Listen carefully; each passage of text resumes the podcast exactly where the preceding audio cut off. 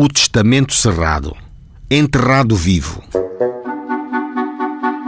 Afonso Botelho, casado em segundas núpcias com felicidade perpétua, em testamento cerrado, deixou Isarado que legava à sua mulher a terça de todos os seus bens, direitos e ações, e como do matrimónio existia um único filho, ele seria o herdeiro das duas terças restantes.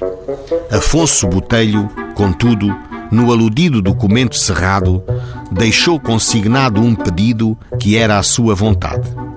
Pediu à sua mulher felicidade perpétua e ao seu filho que, se por acaso encontrarem nos seus papéis qualquer apontamento de dívidas que eu tenha, as satisfaçam religiosamente. Mas lhes peço que não consintam que o meu cadáver seja tirado de casa antes de 24 horas depois de eu ter sido dado como morto. E se passado esse tempo o meu cadáver não der sinais evidentes de decomposição, desejo que um médico me dê um golpe ou corte por forma a que evite a possibilidade de eu ser enterrado vivo.